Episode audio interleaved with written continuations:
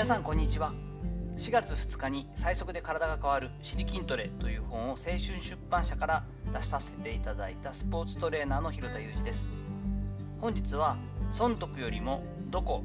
誰に支払うかという視点というお話をしていきたいと思っています。昨日大雨の中なんですが移動中にですね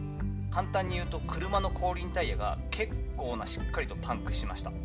走ってる最中にピーピーピーとこう空気圧の異常を示すセンサーが発令されてですねいやいやそんな簡単にやパンクなんかしないだろう空気圧なんて変わんないだろうって高をくってたんですがもう30秒1分もしないうちに少し走ってて変な感じになっていやいかんいかんと思って速度に止めてですね、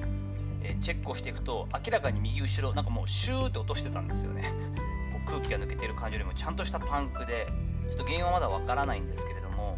すぐにですね私が、えーと、契約している三井ダイレクト損保さんに連絡をして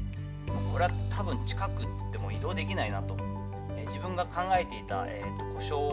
を見てくれるそのガソリンスタンドに考えたんですが、まあ、オートバックスとかの近くの総合型にしてもサービスにしても、まあ、10キロ以上かかるだろうと。これ変に走らせるとフレームもいかれてしまうのででそこにお願いしてレッカー業者さんがすぐ来てくれることになりました、まあ、正直仕事がすごい忙しい時間帯ではなくてどちらかというと個人的に空いてる時間で一番近いところではないトレーニングに行こうかなと。空いてる時間でもあるのでということで考えていたんですけれども、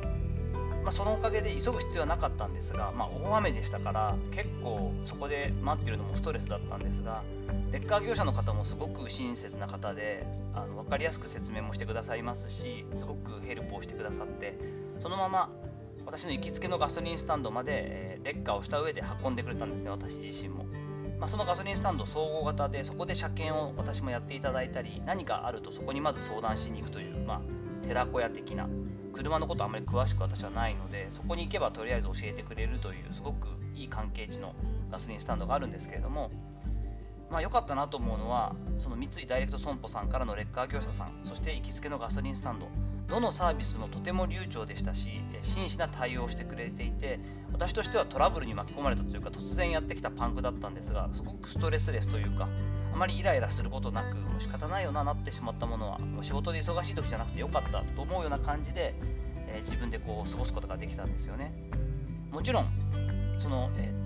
車を止めた場所を考えると近所の自動車整備工場を紹介していただいたりオートバックスみたいな総合型のサービスのところの方がお得な可能性もあったんですがもうレッカーさんレッカー業者さんにお願いするということを決めた時点でやはりせっかく行くんだったら行きつけのガソリンスタンドでいつも見てもらってるところで癖も分かっているので車の。見てもらった方がいいなと思ってすぐ電話をさせていただきました。そしてまあこういった感じでパンクしちゃって右の後輪タイヤなんですけどなんて言って事情を説明したところ広田さんの車ってタイヤの番号分かりますか？ちょっと今調べられますか？なんて言ってタイヤ読み込んでメーカーとその番号を調べてたらすぐに電話対応を確認してくださって折り返してくれてこれこれこういうわけでこのタイヤがうちにはないんですけれども近く聞いて回ってみても正直ちょっとこの1個でこれ手に入るかどうかはちょっと怪しいですと。明日になっちゃうけど、え台車も出せます。実際の価格はこれとこれでこれぐらいになります。もしかしたら周りで見るより高いかもしれないので近くにそういう車のタイヤもあって修理してくれるとこがあったらそちらの方が安いかもしれませんっていうのをしっかり教えてくれてですね。そんなことなかなかないと思うんですがでもまあいくらか高くなったとしてもやっぱりせっかくそこまで見てくれてもうすぐ広田さんって言ったらあの自分の僕の車のメーカーだったり車種も分かってくれてるような関係値のとこなのでこのサービス、ね、信頼できるサービスをしてくれるところにお金を落としたいなっていうのもあってじゃあそこにとりあえず行かせていただきますと。で台車お願いして明日までに修理できますかってことをお願いしてレッカー業者さんにそこまで運んでいただいたということになります。価格競争ではなくてもうこの人とかこのサービスこの場所だからこそ喜んでお金対価としてお金をお支払いしたい。と思われるサービスとか商品になっていくっていうのはやっぱりこれ大事だなって。レッカー業者さんにこうそのガソリンスタンドまで運んでいただいてる間に自分自身も専門家としても全く一緒なんだなってことを考えたりしていました。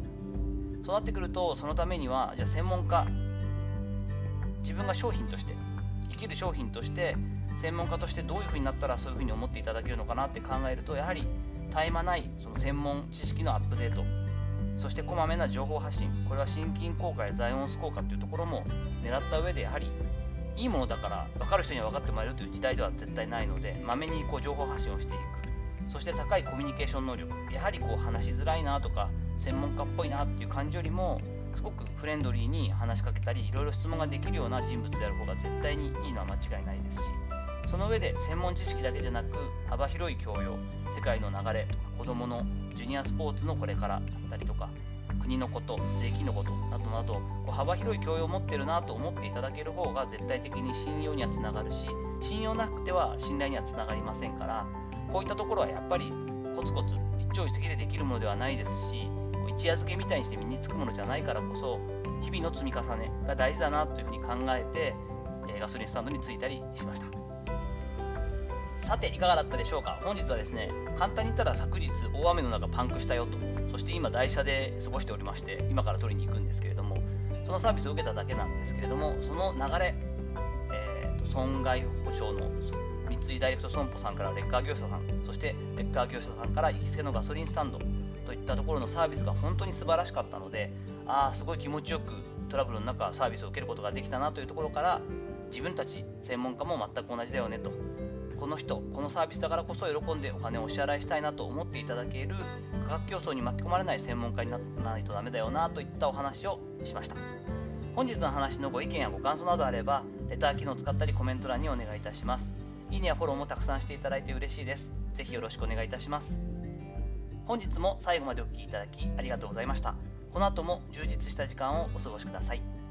それではまたお会いしましょう。広田裕二でした。